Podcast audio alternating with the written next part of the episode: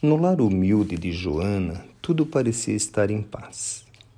Seus filhos pouco tinham para usufruir, pois que o alimento que os sustentavam era tirado de pequena gleba de terra que era cultivada com muita dedicação.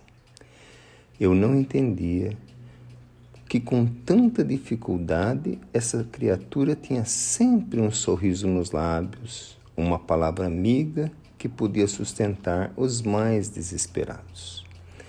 Na sua porta sempre tinha alguém em busca de alguma coisa. Ora era um pouco de alimento, ora era uma palavra amiga, ora era um marido nervoso buscando seus préstimos de parteira para que o seu filhinho viesse ao mundo.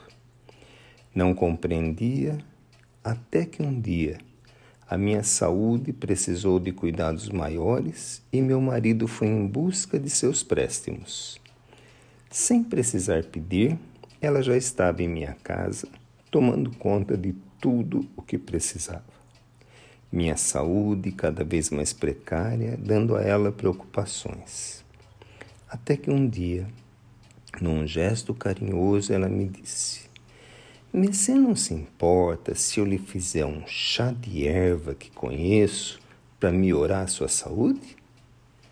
Agradeci e disse a ela que tomaria, pois já estava cansada da medicação que até agora vinha sendo ministrada com poucos efeitos. Pois bem, veio ela com a xícara de chá em minha direção e disse: Me se deixa que eu ore em seu favor para que o chá se torne remédio? Sim, pronunciei. E ela começou a orar em voz alta, numa prece que eu nunca tinha ouvido.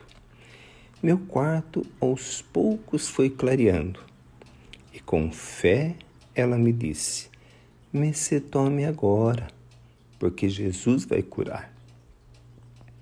Tomei a xícara nas mãos para minha surpresa, também minha mão se iluminou e, com uma vontade e uma alegria que não conhecia, tomei aquele líquido.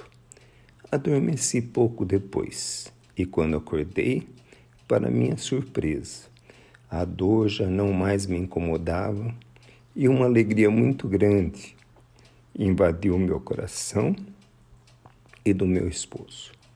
Foi aí que entendi que aquela criatura não precisava mais do que ela tinha, pois ela havia conseguido a maior riqueza, que era a fé e a alegria de ajudar o próximo.